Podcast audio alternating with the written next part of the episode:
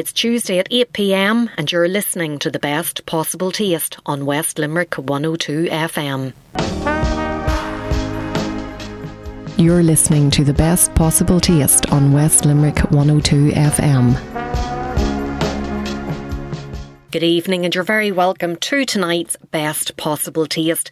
I'm Sharon Noonan, and coming up on the programme this evening, I go out on the road to catch up with our resident wine guru, Ron Forrestal from Forrestal Wine Merchants, to ask that burning question Are we in for a shortage of wine later in the year?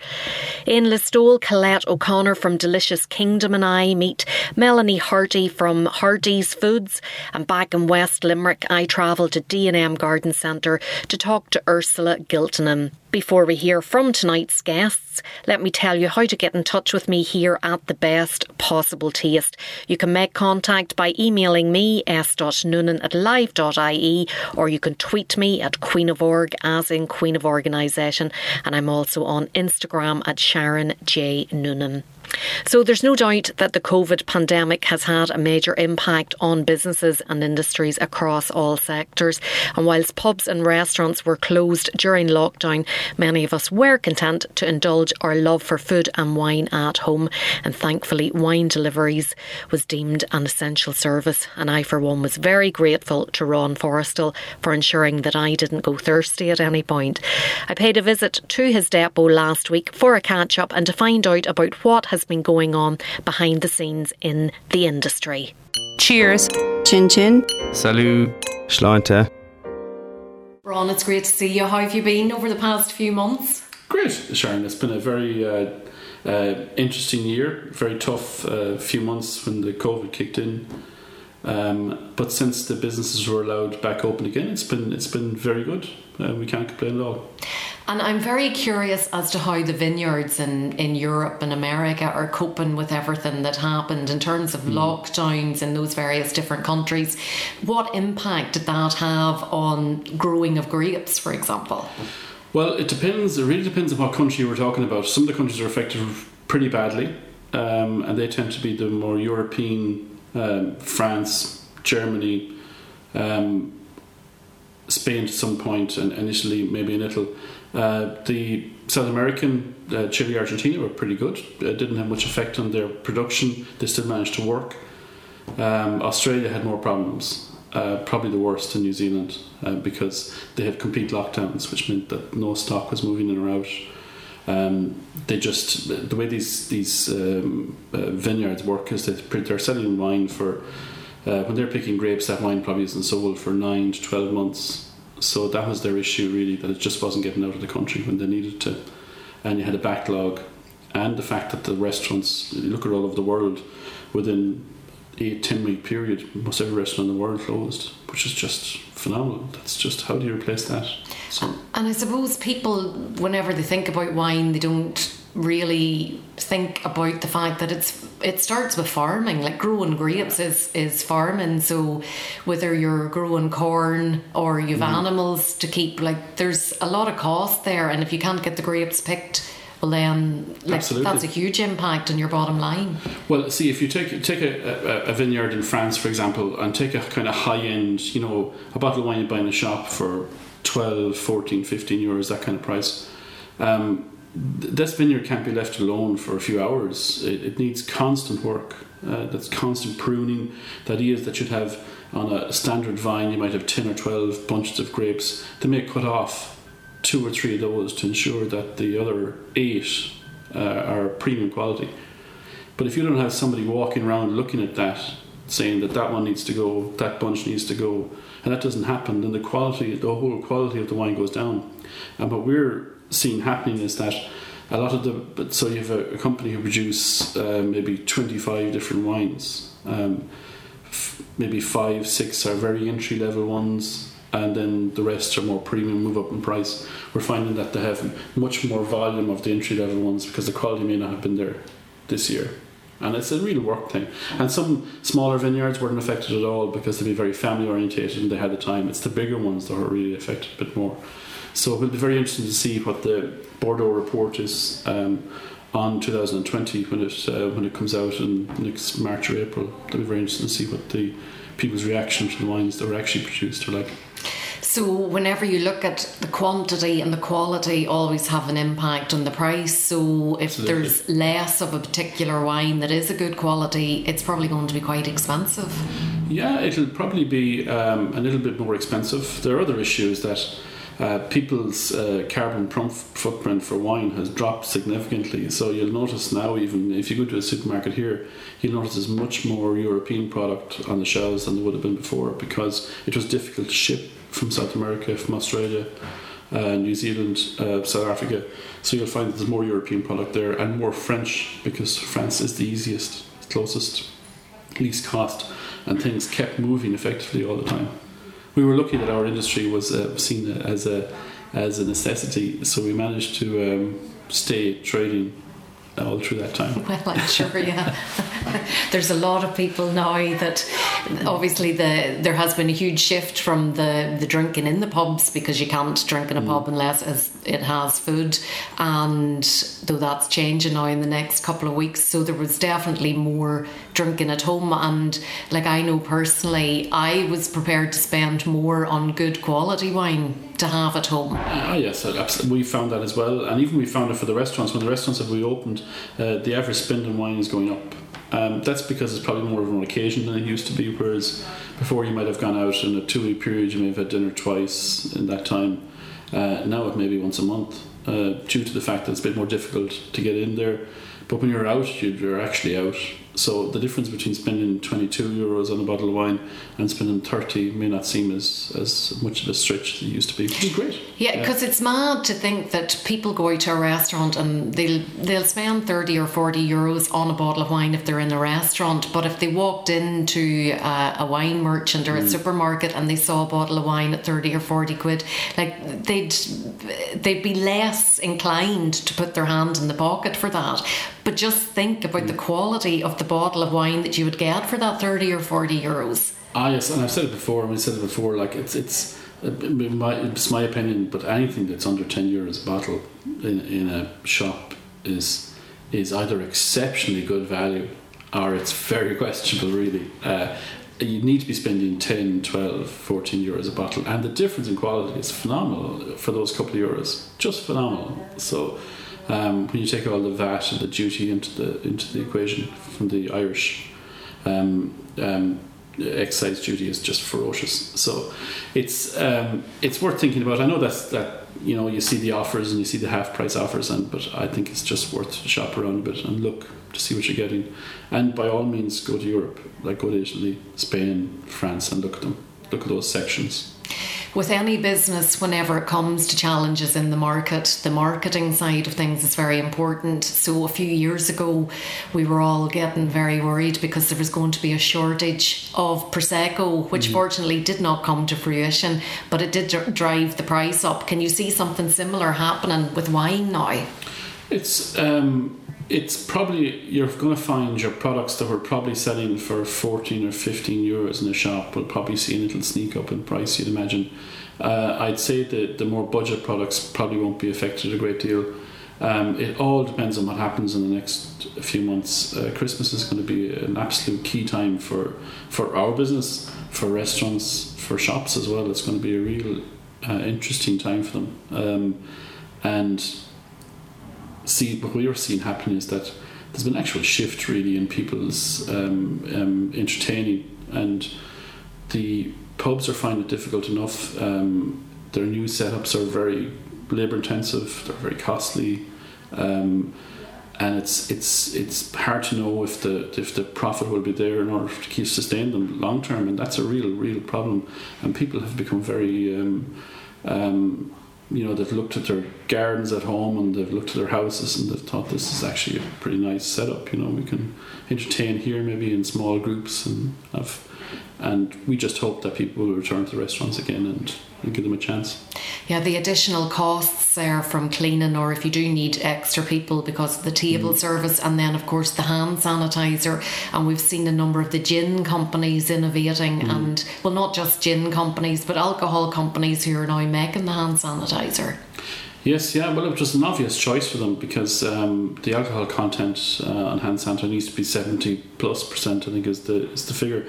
So you had these, uh, particularly the gin. Uh, the, the other distilleries would find it a bit more difficult, the whiskey ones, because that's a much more long term um, uh, endeavour. But the the gin companies turn around gin relatively quickly in the space of you know a week. They can turn a, um, alcohol into into um, a bottle of gin, which means they have alcohol uh, on site, and there's uh, the alcohol used for medicinal purposes has a zero duty, um, and has an additive that's that's put into the alcohol, which means that if you drink it, you'll be very ill, uh, which is good because you can't have seventy percent or eighty percent alcohol going around. Uh, uh, that you never know what people will do.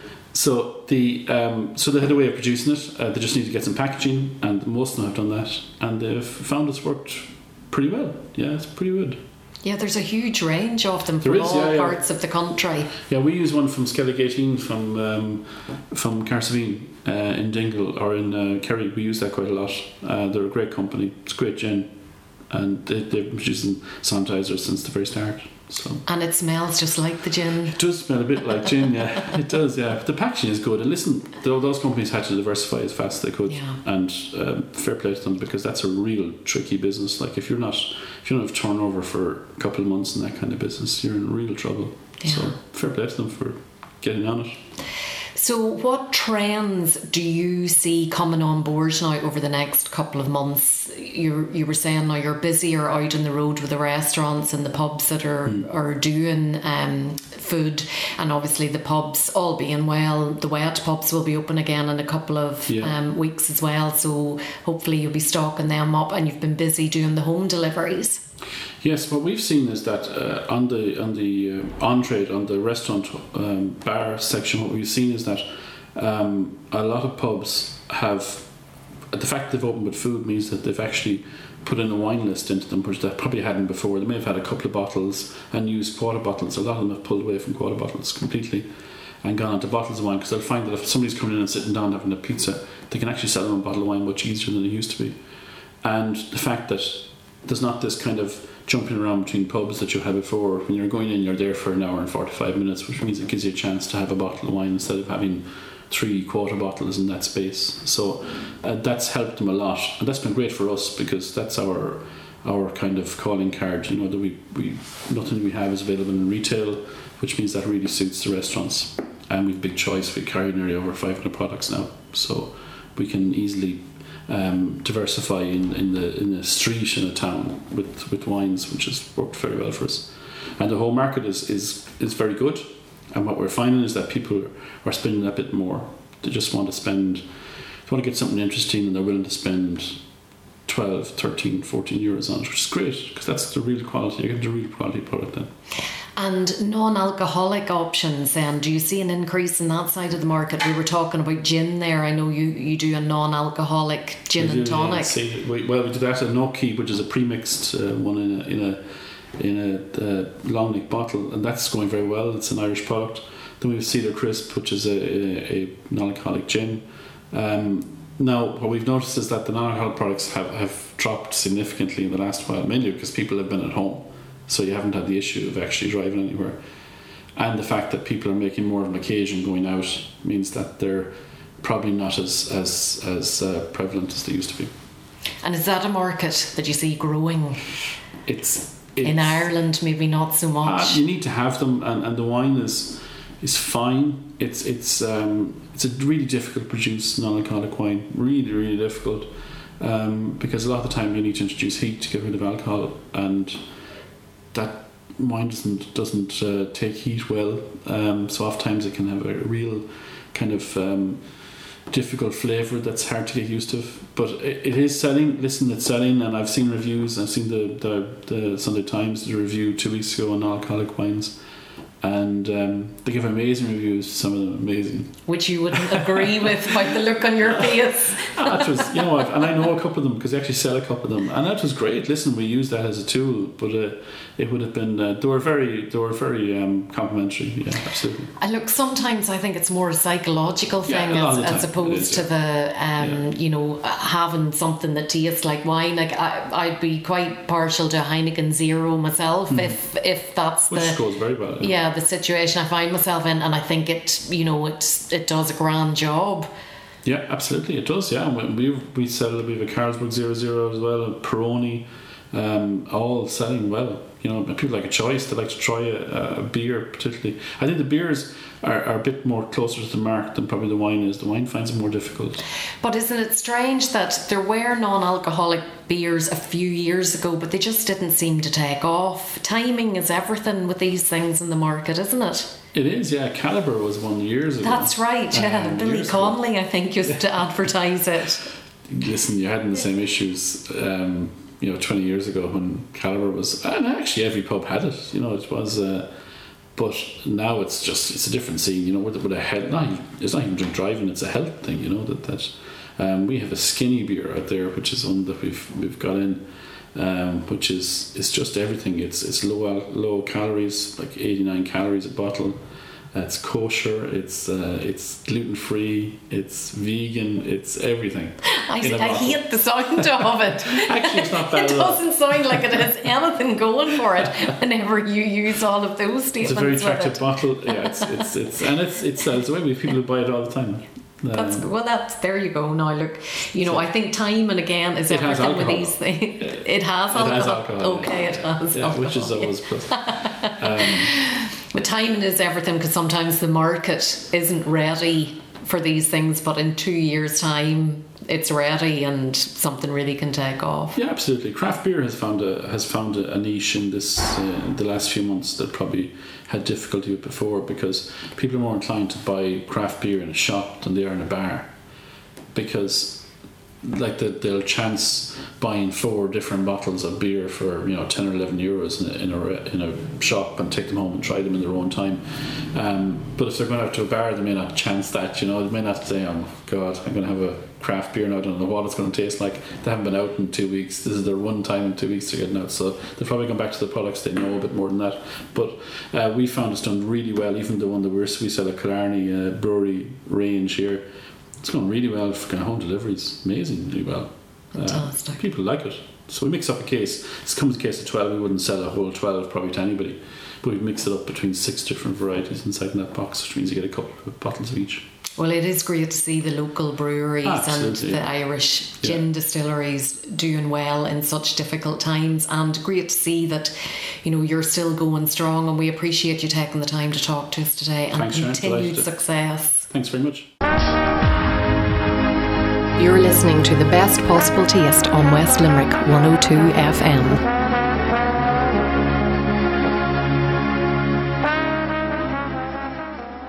Welcome back to the best possible taste. I'm Sharon Noonan, and just before the break, I was with Ron Forrestal at the Forrestal Wine Merchants Depot to find out what has been happening behind the scenes in the wine industry. And here's hoping that as many vineyards as possible all over the world are able to recover from the adverse effects of the pandemic. If you are just tuning in now, you might want to catch the best possible taste on West Limerick 102 FM when it's repeated on Wednesday mornings at 8am. The podcasts are available to listen to on SharonNoonan.com as well as iTunes and the podcast app. Still to come tonight, I travel to the village of Croagh in West Limerick to meet Ursula Giltonen at D&M Garden Centre. Next, though, we're heading to North Kerry. Many of you will be familiar with the delicious range of Hardy's jellies. The original hot pepper jelly is a personal favourite of mine, and I've met founder Melanie Hardy on various occasions at festivals all over the country, and she's also appeared here on the programme. So when Colette O'Connor from Delicious Kingdom suggested we meet Melanie in Listowel for a catch up, I didn't hesitate in saying, Yes, please, girl. Bon appetit. Yummy. Grubs up. Delicious. Mmm. You. Too. Lots of things happening in your life with your business, but I'm going to ask you to take us back to the beginning and the, the hot jellies. Tell us about Okay. that now. Um, I suppose, first of all, having lived in the States, that's where I originally made them, um, having never heard of a jelly before in Ireland before that. And then when I came home after having a restaurant in Tralee for 10 years, I started again to make them because times had changed. It was the mid, almost late 90s um, when I came home. So by 2007, I was out of the restaurant business and got into started making them at local markets. And uh, then in 2009, I decided, right, get in or get out. So I decided to get in. So I um, changed the whole business model from a very local, once a week kind of a market and started going into the retail side and doing the food festivals. So, like many food producers, you started out at the market. Oh, yes. And it's a savoury, it's not a relish, No. it's not a compote, it's like it's very Yeah. specialised. It is, um, they're savoury jellies, but you use them. What I say is, like, if you think of how you'd use a relish or um, a chutney, you can use them the same way. Or you can put it on instead of your butter or mayonnaise. So if you think of where you put your butter or mayonnaise sandwiches uh, with salads into dressings, you can use these instead. And it makes it easier to think about them because they are savoury jellies. Having said that, there's a mint jelly, which is sweet but savoury.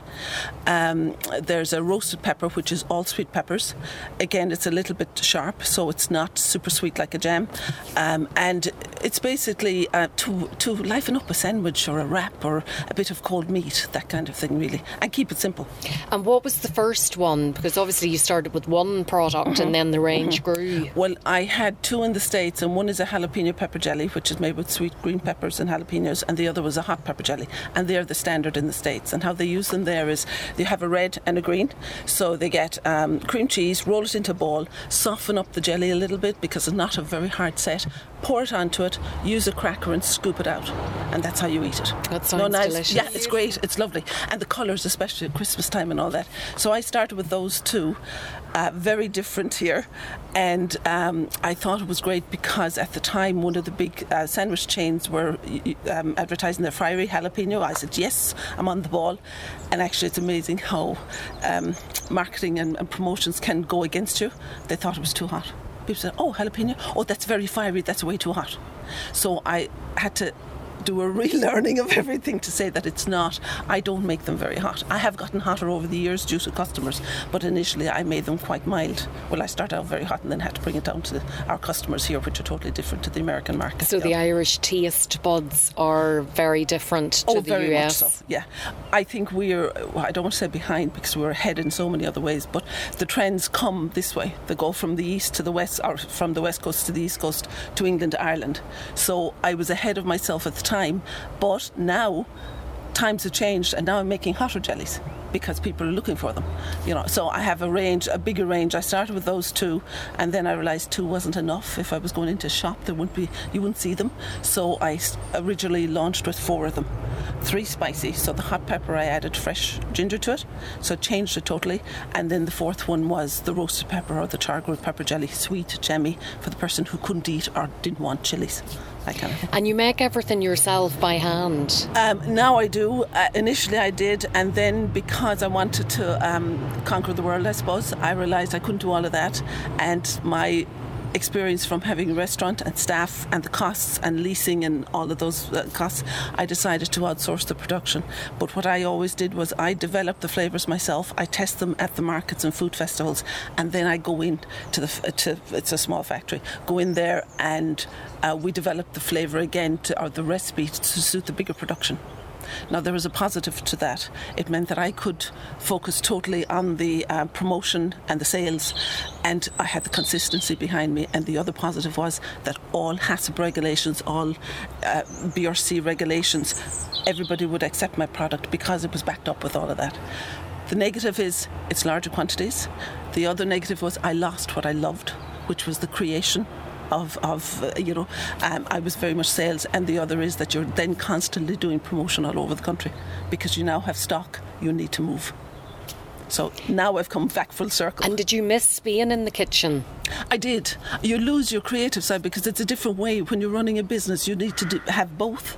And I found I was sitting in the car driving, doing a lot of thinking, which is not always good because it can get you into trouble, and also um, doing a lot all the background paperwork. And so I would only get into the kitchen in the January, February when it was quieter in the retail side to develop. And by then, you have to change your mindset over. So that takes a while as well.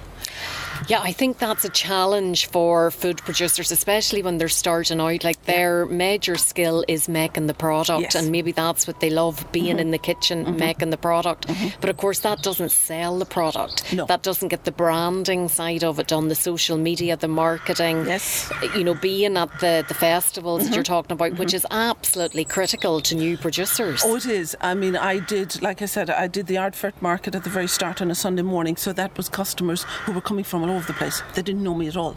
Because the one thing that was fantastic was after having the 10 years in, in Tralee in the restaurant and then being in Listowel for, uh, with um, working in the restaurant, which is now Eva Jones here, um, I had a great support. But I always thought, you know, like they're buying it because they know me. Let's see if they'll buy it again without, you know, afterwards. Because that to me, I always said the third jar sold is I'm in business then. The first is because they might like me. The second is, oh, I might give it to a friend. And the third is, I like the product. Because I prefer they like the product over me. Because that's sales, basically, at the end of the day. I want to find out a bit more about the restaurant that you had in Tralee because Colette, you were saying earlier that it was a fabulous restaurant that you used to go to regularly. Absolutely beautiful. The cookery. I remember going there with my mum. You know, and we were I'd say for years, and it was Yeah. Never mind the food you'd walk in, it was the atmosphere first of all. It was just like walking into, you know, I don't know, it felt like a warm blanket when you walked in there and you sat down. And the food was so, particularly associated with autumn and our Christmas shopping and going back to Tralee and getting the, the beautiful, you had lovely slow cooked stuff, lovely kind of meats and things and really good vegetables. And it was just lovely, lovely, you know. And I, I have to say, my mum now, and it's, it's, I'm sure it's, it's fantastic now, but she kind of always associated eating out in Tralee with the cookery. Yes. has not eaten Yeah. out in Tralee Yeah. in, since 11 years, is it? It is uh, Yeah. 2006. 2006. Yeah. It was 2009 I started the jellies Okay. thing. Yeah, 2006 I moved. Yeah, I moved out of it. Um, 10 years. It was 96 2006. I had been in the restaurant business my whole life, Mm. out after growing up and had trained in it and all that. And I decided I was starting to burn out, and Mm-hmm. I was starting to not really like what I love. And I said, you know what, it's time to go. And I also had, I felt enough t- years because I'm not young anymore, to do other things. And so what I did was when, when I sold there, I moved over to Listowel and I managed the front of house for my head chef who took over a restaurant in Listowel. That's Johnny Breen. That's Johnny Breen, Fantastic, yeah. Yeah. fantastic yes. chef. And in Cliffhouse and Ballybunion now as well, and the store. Yes, exactly. And I actually, some of my very good chefs came from Listowel, and they're all gone. You know, what I love about people I worked with, and I had a great team in there, Mm. I never had to fire anyone. They just knew if they didn't fit in, move on. And the other side is that uh, most of the staff either made a jump up, which is to me a compliment to us, or a lateral move that would help them jump up. You know, to a next level, uh, and then some used it, and but we were all professionals in there, and that's the thing. I mean, John, one John was amazing. Very skilled chef, yeah. He is, Yeah, yeah, fantastic yeah, guy. he is a Yeah. fantastic guy. And um, then, so when he opened here, I came over to help him out. But it also, I went back down to a forty-hour week, which is fantastic. So then I got bored. I was like, right, time to start making my jellies again because I'd always planned it, but I had realised while I was here first that it was too early. Mm-hmm. So I started making them in the kitchen in Eva Jones because that was perfect, and I didn't have to have it at home. I learned that as well to keep it out of the house kitchen, um, just for myself rather than anything else. And I sold at the Tralee Country Market where nobody knew who made them, so that was like a blind sale, which was great, and the Sunday morning market in Ardfert, and that's what started me out. And then uh, the Listowel Food Fair. You were a great visitor to the Listowel Oh Food yeah, Fair. Ah, but they were very good to me, very, and they always have been. Great to hear. And that's where I met um, Neven Maguire initially. He was doing. He was the, the guest speaker, and I had my little box, and I was so nervous. I was like, "Oh, what? What? I, you know, I'd have to say hello."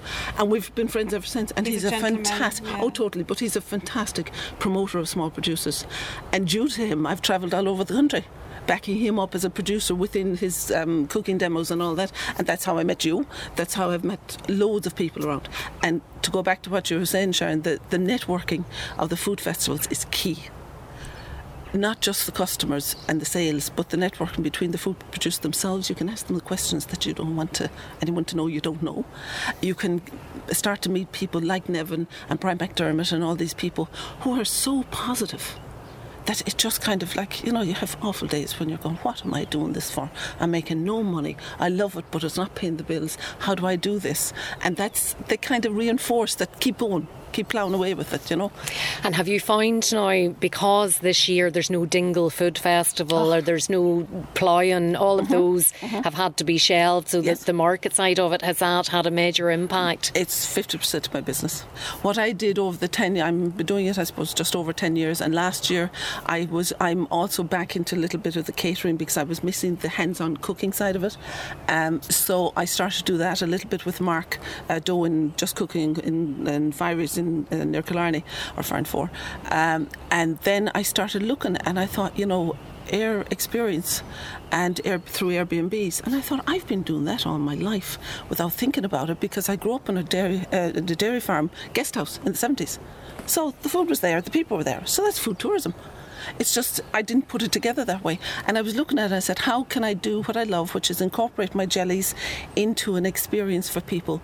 And because I wanted to reduce my travel time, I wanted to reduce my business costs, I wanted to go back to making myself. So last year I decided, right, I'll go into the food experiences, I'll go into the food festivals. March this year comes, suddenly everything's closed.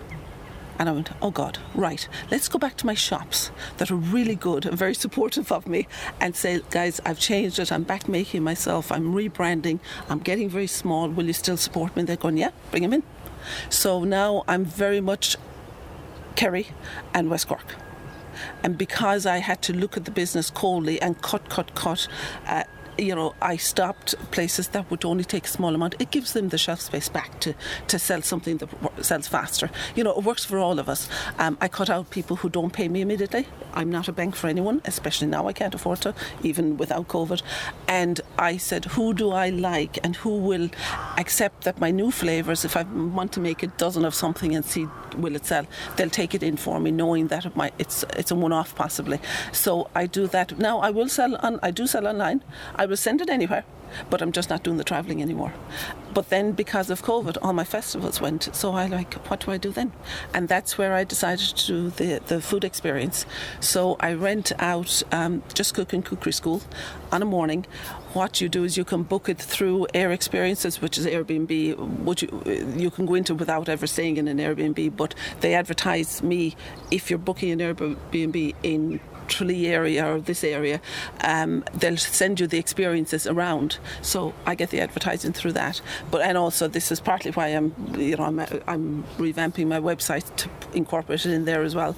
And you can also call me myself or email me on info at heartiesfoods.com. I use the one email. I'm not confusing everyone with different ones keeping it all because it's basically food and people, which goes back to what I started with. So what we do is I you arrive. Um, what you do is your job is to prepare everything for your breakfast. So you're working for your breakfast really, but you learn how to make soda bread. You have your own individual soda breads. I make the scones at the same time, and I, I it's very interactive, very hands-on. Very hands-on. Yes, everybody takes home their own little soda bread, so you have to figure out how to know yours, and of course it's huge competition in it that gets it going. But in the meantime, then I use um, two types. I use uh, Annascaul black pudding the history Beautiful. there. Yeah. I love oh, that. fabulous. and the guy, yeah, the guys are great. Fabulous background, fabulous story to it, and it's the square cake. And then I compare that with another friend of mine. I know it's gone over the border into West Cork, but I do. She has a free range uh, pig farm, and they do their own bacon and black and white pudding, but they do the round one, and it's very different. So that's another talking point. Is that Caherbeg? Uh, yes, it is Caherbeg Avril. Yes, very good. Yeah. yeah, yeah. Another one. See, we all know each other. From, yeah. I, I, yeah, and she supports me using my jellies and hers, and vice versa. And then Quinlan's uh, smoked salmon, another great story. So, and then I use the free range eggs. I can use Ardfert or, or Beaufort, whichever is closest to me. And you make your soda bread, brown or white, you can choose. I make the scones. You make out a platter of smoked salmon with creme fraiche and chives. I'll do the boiled eggs. I don't do a fry. We don't cook breakfast. You arrange it all on the, it all pops into the oven.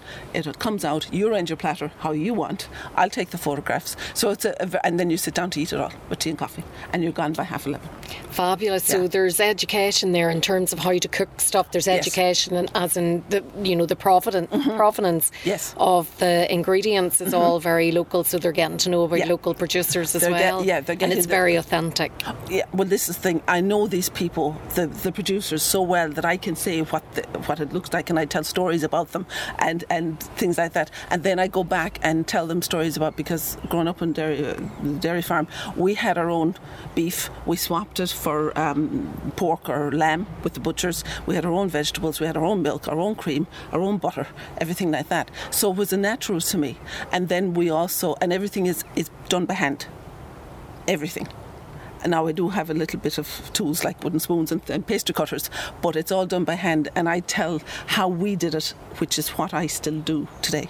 And that's what I missed when I got too big the hands on and that kind of thing. And then I also do a range of jams, which I only did for the food festivals last year. And this year, since there are no food festivals, people have been calling me. So now, unknowingly, I also have added a range of six jams. But they're only in certain shops. They're only in shops who've asked me for them. And the other side is something I never thought because now I do my own labelling. I have a little machine. I've gone way back. I'm a lot smarter now than when I started out. If I had done this at the start, I might be where I am now back then, but I wouldn't have had all the story and the journey and the friends and the people I know in the last But 10 sure, years. isn't that all the fun? Oh, it is. Oh, God, yeah. If you don't love what you do, forget it because it's, it's too much hard work otherwise. But now I actually do, um, say, like for Matters in um, Matters Butchers in Killarney, I do a strawberry and apple jam just for them with their label on it. Because I can print off the labels, do it in small batches. They asked me, had I ever heard of it? I said, well, yeah, of course. But, well, my mother used to make it. I said, right, I'll give you a few samples. And he said, yeah, I want that one. So it's just for them. And that's happened um, West Cork, Mannings and Ballylickey. I do one for them. Uh, that's actually the jalapeno jelly. They've loved it, and they and they have a core um, group of, of customers who love it. So that's for them. So I've actually expanded in my small little way into another side. But it's all controlled by me. And you seem to be very happy with it. Oh, yeah, like it's- it's your coming together. your passion is is very evident. Well, it's still there, but it's only it's only food. It's I, all I know about is food and very little, but that's all I know about. Listen, thanks for meeting us today in Well, thank you very Listowel to, to Yeah. tell us about it. If people want to find out more about where to get the products Mm-hmm. or the experiences, I'm in the process of changing the website, so some of it's old, some of it's coming new, but the it is up online and the uh, list of uh, uh, shops are on there. The other is um, info at heartiesfoods.com. Just email me or um, on my Facebook.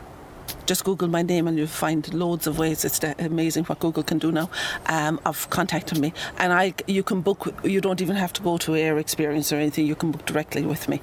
And if if you do look at it on on Airbnb and you see the calendar, call me anyway because I work for myself, so I can adjust. great. Yeah. Well, thanks so much Thank for you very us much, today. both of you. Great Thanks. to it's see great. you again. It's great to be in Listowel. It is, always is lovely Don't be a Listowel. stranger. Oh, I know, I know. The problem is, I could, I could almost live here too. You're listening to the best possible taste on West Limerick 102 FM.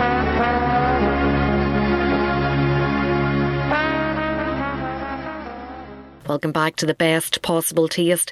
I'm Sharon Noonan, and just before the break, I was with Colette O'Connor from Delicious Kingdom to meet Melanie Hardy from Hardy's Foods, and it was great to get a reminder of Melanie's story, to hear parts of her personal and professional journey that I wasn't aware of, and also to learn about her plans for the future. And earlier in the programme, I met Ron Forrestal at the Forrestal Wine Merchants Depot to find out what has been happening behind the scenes in the wine industry.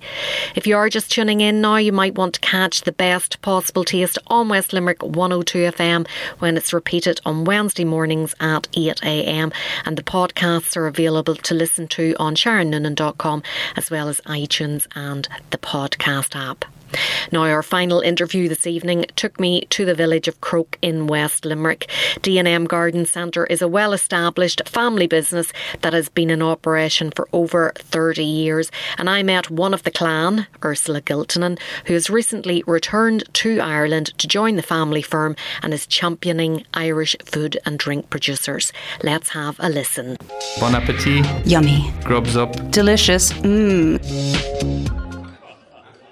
Ursula, there's been lots of changes here at D&M since I was last here, including your good self. You've just moved back from Scotland. Yeah, spent the last 13 years over in Edinburgh working in hospitality. So came back for a break in January and uh, ended up staying here with the circumstances that is at the moment. and you're part of the family business here because it has a very long established history. So tell us a bit of the background to D&M. Oh Lord, how long have you got? so uh, we're over 30 years in business. Uh, started off selling fruit and veg in a van with dad. Um, we grew our own potatoes, sold our old strawberries out on the road, three of us. Um, and it just developed into a shop, a garden centre, um, and then the restaurant throughout the years. Yeah, so it's a family business. My brother is the garden centre and the restaurant, and we have a guest house then as well. Um, so yeah, over time it just grew and grew and grew arms and legs. My dad is a very ambitious and driven man, so he always has different ideas, and Mam is a workaholic. So yeah, it all worked out well. And I'd say you have inherited a combination of all of those skills, and part of your passion here is supporting local food and drink producers. Oh, definitely, yeah, and that was the idea when I came home um, in January when I decided to take over the restaurant with Tom, my brother, um, especially in these times to support locally um, and to get local produce in. Um, supporting businesses and the communities around us, uh, I think it's it's important. And I see some of the very well known local drink producers here, Attyflin, for example, they do fabulous apple juice and they're not a million miles away from no, you. No, and I love them, and their juices are amazing. You can see we have a big display of them there, um, and they're so popular. Um, we get them in and they're gone again, but they're amazing, yeah. And people in Ashkelon are so lovely, yeah. And another product that's always very popular is local honey, and you have your own bees here. we have our own bees, yeah, down the back of Dad's tunnel, um, and someone comes in then and makes us honey and gets us. The bees are busy at the moment, so we've jars of honey coming in the door at the moment, um, and it's lovely, really, really nice.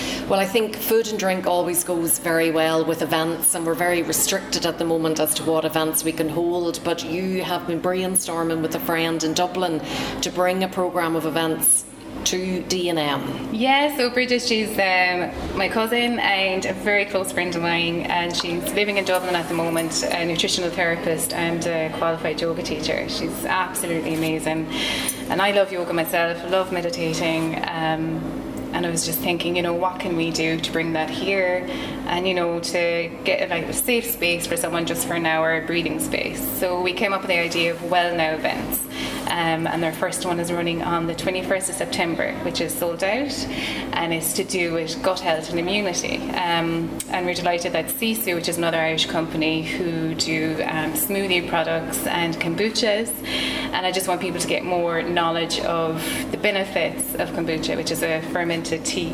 Um, as I previously mentioned to you, people were saying that I had some notions bringing all these things into the restaurant, but um, they're actually lovely and they have great benefits and a great alternative to, to fizzy drinks as well. But um, Bridget is the one to talk to about that. So, but the other events that we're doing is um, stress management and meditation, yoga for pregnancy, and I've just put up online um, a four week course on yoga. So it'll be flow yoga and it's for all levels, and that starts in October, the 5th of October. You must be delighted at the response from the public to the events that whenever you just put them up online on your social media, I presume. Yeah. And the reaction is great, and they're and like people put their their money where their mouths is because you know the way sometimes it can be quite difficult to get people to commit to things. Do you see a difference in people's attitudes now since the COVID? Oh, definitely. And I suppose, do you know, any event that's going to go ahead at the moment is that oh, something to go, something to do, you know, as well. Um, and for this, it's just time out for yourself as well, because we're so caught up on this COVID 19, you know, so caught up on what we can do and the restrictions that we have. So it's just a little time to ourselves, and lives are busy, all our lives are busy, and we get so bogged down, I suppose, sometimes. As do I myself during lockdown, I was going out of my mind. so it's a nice little safe space for an hour a week. Um, get some nutritional tips as well from Bridget and get some goodies and just enjoy some time to yourself. You've done a lot of work on the space since I was last here. Like it's it's been revamped. Tell us about some of the changes you've made. Yeah, so um, Tom, my brother, he's great with ideas and decorating. Um, it was a, a family job, so mum, dad, myself, and Tom he did the garden centre type, the side of it, the design of it. Um, and the idea is to combine the garden centre with the restaurant. So anything that you see in the refurb of the restaurant, you can buy down to the lights that are hanging on the ceiling. Wow. Um, the colours of the wall, we can the colours of the wall, we can resource them for you. Anything that you see in there, you can buy. Um, and that's the same with the crockery that we, we picked out. You can buy the plates, the mugs, anything. Um, and then with the food products, as I said, I wanted to do a menu and I wanted to sell products that were all Irish and locally sourced. So we mentioned a few of the producers already. Um, and yeah, it's going really, really well. People are loving it. It's different. It's bringing something different um, to the village, and it's getting great response. You've done a lot of work personally to research the Irish food and drink producers that are out there. I, I would imagine that can be quite challenging at times because sometimes they're not the best to promote themselves. They get very bogged down and spend time in the kitchen and production yeah. because that's what their, their passion is. Have you any advice for a producer that might be listening out there that might say, gosh, they, they haven't heard about me yet? Do you know what, it's, what I find it's all about now? And I don't know if it's it's all social media now, and I find that as well promoting here. Um, it's all Instagram and Facebook, which I am not great at at all. It takes me about two hours to post one sentence. oh, but I think it's just getting yourself out there, getting rid of that fear of um, advertising yourself. For me, what I did to research, I went into the milk market as well um, with Mam, and we went around and seen what was you know, speaking to the people that are producing these, like people do lovely things inside there, and they could be going out into restaurants. It's just getting yourself out there, I suppose. So don't be afraid to come through the door here with some samples. Oh, exactly, definitely. Like I'm a big foodie. Bring any samples you want. I love my food. Um, yeah, so I guess that's an advantage as well um, when you're a foodie and going around trying different things. So yeah, definitely. In terms of the long-term vision for the business, what are your goals and objectives? Where would you like to see the business going in, say, a couple of years' time? Oh Lord. Um, well, with the Well Now events, I would like to develop that into more, and we're getting good response from it now already, which is great. So I'd like to develop that within the restaurant. Um, in terms of the restaurant, at the moment, with the way things are going, we're just fingers crossed that we we stay open at the moment and things keep going on the up because it's up and down, and I think it is for every business and every family business. It's so difficult to know what's going to happen next. The garden side of things must have been busy during lockdown because a lot of people that's what they were spending their time. I know my husband certainly made a phone call or two yeah. to, to Dermot here and Thomas looking for a few bits. There was a great service there delivering whatever yeah. people needed. I'm telling you, the um, gardens are pristine around uh, Limerick anyway because we are so busy um, delivering for the months of lockdown or the weeks of lockdown, Tam was crazy busy. I think people that never even did their gardens were gardening. I certainly didn't know the difference between a plant and a weed until because I was out delivering for Tom, going all around the country um, in Dad's car. So yeah, we all worked, the whole family, even Mam was down, we were all down the tunnel and getting together to do it. But it was great and it actually kept us busy and you know, we're very grateful for it and so grateful for the local support that we got during it as well. Well, it's great to see the whole site back now and that you're supporting local yourself and, and hopefully people will come in then and have a coffee and enjoy lots of the other goodies there that are here and and take a bag of them home. Oh definitely, yeah. yeah, and it's great and a lot of people are coming back um, and they're loving it. Um, and it's great, yeah, and people are delighted to see us back opening. So yeah, hopefully things will go back to some bit of normality um, yeah, we can just look positive, be positive. Absolutely. And if people want to find out what's happening here, where's the best place for them to go to get all the details? Instagram and Facebook. Um, we're just up- updating our website now as well. We're going to be hopefully doing click and collect online for the garden centre, which has become a big thing, especially throughout this. Um, so yeah, social media and uh, bear with because I'm not the best. I'm not the best with it. I'm learning as I go. Um, but yeah, or just get in contact. Come in, come in for a coffee and sit down and have a chat. Fantastic. well, listen, thanks for having a chat with me today, and I look forward to seeing what else you have in the pipeline. Oh, thank you so much. Thanks. Bon appetit. Yummy. Grubs up. Delicious. Mmm That was Ursula Giltenane in D&M Garden Centre in the West Limerick village of Croagh. Before we finish up tonight, I must let you know that Pigtown is back this year in Limerick and it kicks off this Thursday with a special 45 euro menu in the fabulous mustard seed. I think that's fully booked, but the festival does run until the end of October and there's lots of other dining events and they're all designed to celebrate Limerick's food culture, its food producers and famous food heritage. Um, you might be aware of Pigtown, which started four years ago. It was developed by the Limerick Food Group, which is a voluntary group, and it's supported by Limerick City and County Council. And um, the theme of this year's festival is Support Local, which is very apt, with many businesses fighting for survival. So it is more important than ever to support local producers, market traders, and restaurants. In addition to the mustard seed, there are dining events in 1826 Adare, the Limerick Strand Hotel, the Corn Store, number one Perry Square, and lots more. So, for full details about the festival programme, visit the website pigtown.ie and look out for updates on Instagram, Facebook, and Twitter. And that brings us to the end of the programme this evening. My thanks to tonight's guests, Ron Forrestal, Melanie Hardy, and Ursula Giltenane, and a special thanks to Colette O'Connor from Delicious Kingdom. Until next week, bon appetit. Do you want to get in touch with the best possible taste? Do you want to come on, share a recipe, review a cookery book, or just have a general chat about what you like to eat and drink? All you have to do is get in touch with me, Sharon Noonan, by sending an email to s.noonan at live.ie or send me a tweet at Queen of Org. Bon appetit!